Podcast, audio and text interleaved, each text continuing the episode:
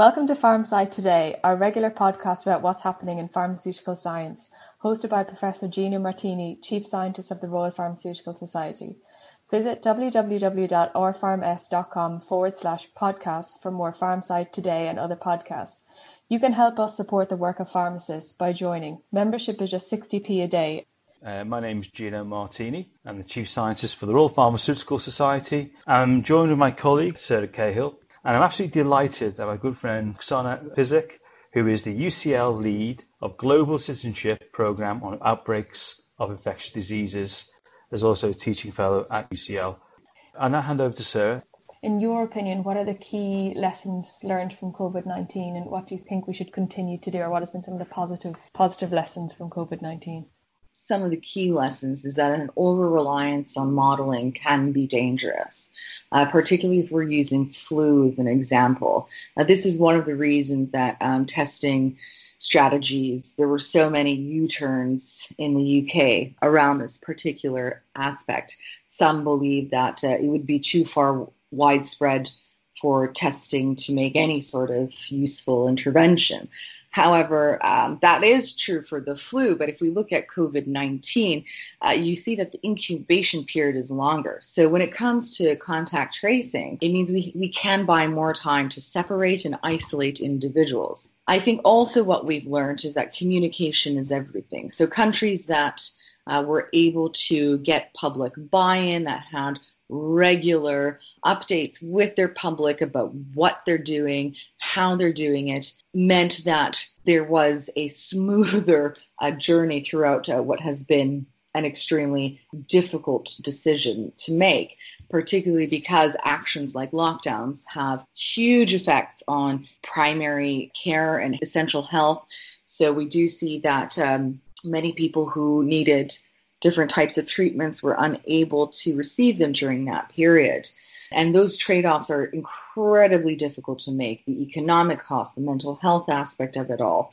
And exactly for that reason is why very strong communication of science versus blanket statements around the science, making sure that it's transparent so that we understand what that particular evidence base is.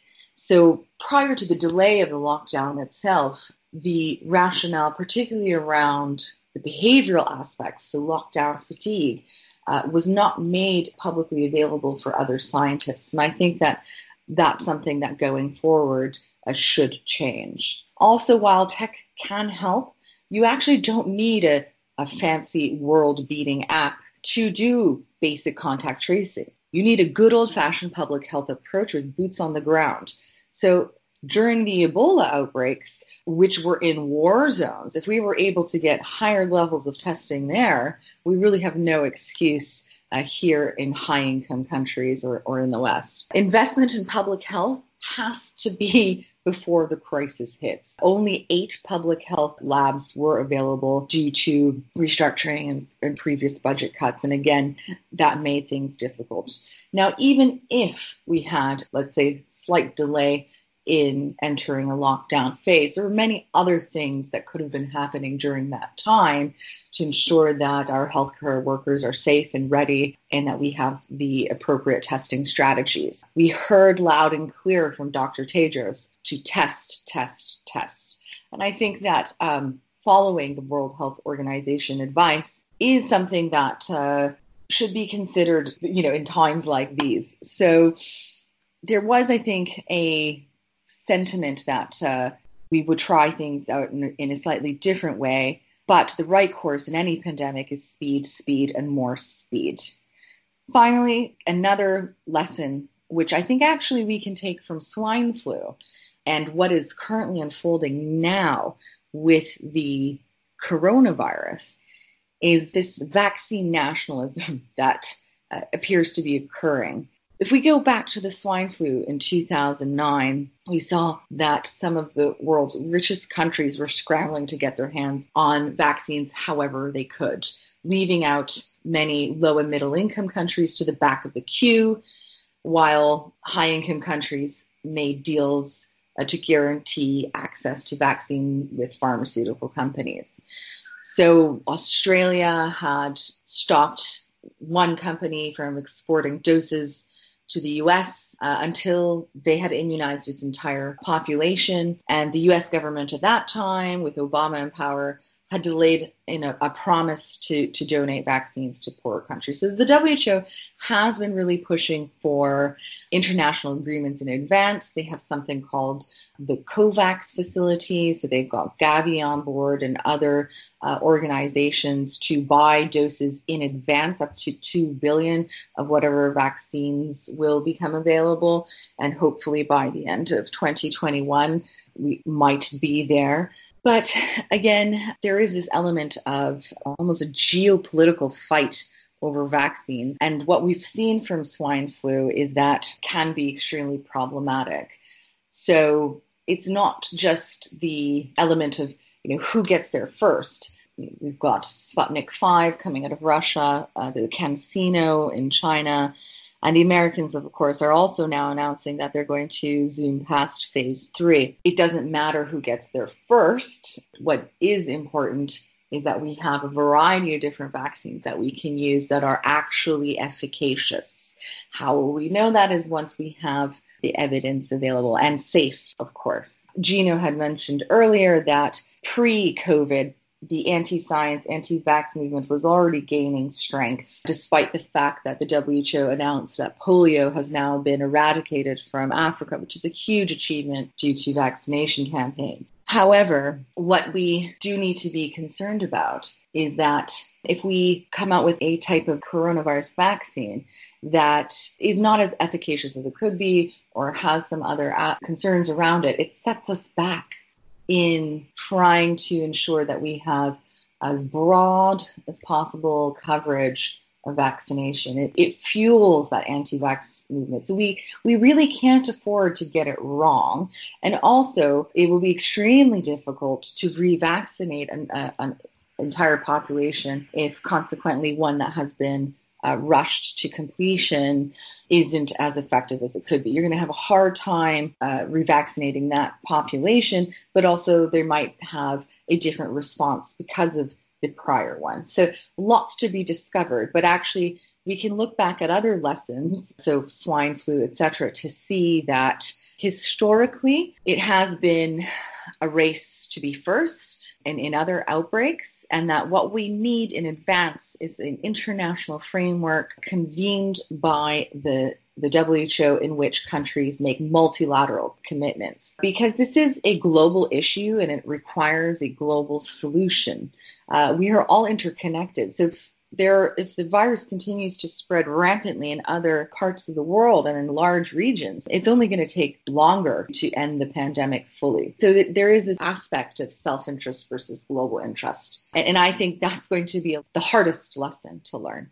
We've spoken to other people on this podcast and they've identified similar positive trends that collaboration and communication is, is key, really, of coming together and working together with a shared outcome rather than trying to get there first. And I, I, would say that there has been unprecedented amount of collaboration, uh, open databases. So going back to January 11th, when the Chinese scientists published the genome of the coronavirus, it was only eight to ten weeks afterwards that you know the first trials began, which that's a world record that's never been set before. So so that is still present. Uh, yet on the other hand, there are some countries that are veering away from a global agreement on how vaccines will be allocated and that prioritization. Because, of course, due to uh, many different types of manufacturing issues, etc., we will not be able to vaccinate full populations at once. So the priorities may be centered around elderly, those with underlying health conditions, certainly our healthcare workforce, an essential workforce. And then it could even be in regional where the outbreak is the most out of control. All of these factors may be considered. But I do think um, more collaboration, cooperation with the WHO will lead to better results. Uh, I suppose the last question, Oksana, is we're obviously approaching uh, autumn, winter in the UK now. And what are your thoughts on the second wave? And are we better prepared for this now than we were obviously before when the pandemic hit? So when we currently are using this language of waves, but if we look at it at a global perspective, if we zoom out, it is unfolding in one big wave. Cases are accelerating and we have yet to hit that global peak of cases. So the WHO has also said that there is no evidence that coronavirus follows any seasonal variations that would be more common to influenza and other coronaviruses. So we need to maybe move away from thinking about it as, as sort of a seasonal issue, although you are right that going into autumn, there are going to be some additional pressures. We will have the regular flu in circulation, and currently we do not have an understanding or, uh, or solid understanding around co infection with coronavirus and flu at the same time. That is still being reviewed about how that uh, plays out. Equally, people are going to be spending more time indoors. We know that generally transmission is less frequent in well ventilated outdoor spaces uh, with good airflow. As soon as we start to pile in in the colder seasons where it's stuffy, where there is poor air circulation, and where there are more people in smaller environments, that's going to then raise the possibility that infections will be transmitted. Typically, second wave isn't a term that we would normally use in epidemiology, as the virus hasn't uh, lulled, uh, hasn't gone away. It still exists in our population and it has spread to over uh, 188 countries so far. So, what we are essentially seeing are localized spikes, localized return of cases, and stabilization. For instance, in, in the UK now, we're behind other countries like uh, France, etc. We we came out of lockdown later, so our numbers will, will catch up with them soon enough, and arguably when we are in colder temperatures as well. Now, some people are looking at Australia to see, you know, what the, the flu predictions might be there because uh, their flu season is just ending at the moment. WHO warns really you can't take that as a, as a full uh, reliable prediction, but it may be may give us some indication about what the flu season might look like in the northern hemisphere. And interestingly, because we have had these hygiene measures, social distancing, physical distancing, there have been lower rates of uh, flu transmission. So it could be that the main concern around second waves has been that it may overwhelm uh, the healthcare system. But it could be that if we are continuing with these practices that flu may not be as contributing to the winter bed crisis as, as it usually does. But again, we have to also factor in that fatigue can be an issue. Offices and schools are now reopening, and about 1 billion children have been out of school during the pandemic, which has led to an educational crisis we need to get kids back to school. In office spaces, it's probably a better idea to keep it blended. So some individuals are uh, entering on a sort of a rotational basis with some individuals working from home. So in Scotland, for instance, it's still being encouraged to work from home. Because if we simultaneously open everything all at once with a temperature drop, with everyone coming inside, and teetering off of this sense of urgency where we may be again using less vigilance around certain, for instance, hand hygiene, but also we are now introducing face masks in certain scenarios, and that definitely needs to be a nuanced approach. But all of these factors together make it difficult to predict. However, the last thing we should be doing now is be complacent Oksana, on behalf of the Royal Pharmaceutical Society, I want to thank you for two things. One is being able to raise the awareness of what pharmacy does all the work that you did in the last five, six months, and also for taking time out and sharing your views and your expertise. Thank you. Thanks, Gino. It's a pleasure to be on, and I'm a big fan of this PharmSci series, so it's been a pleasure.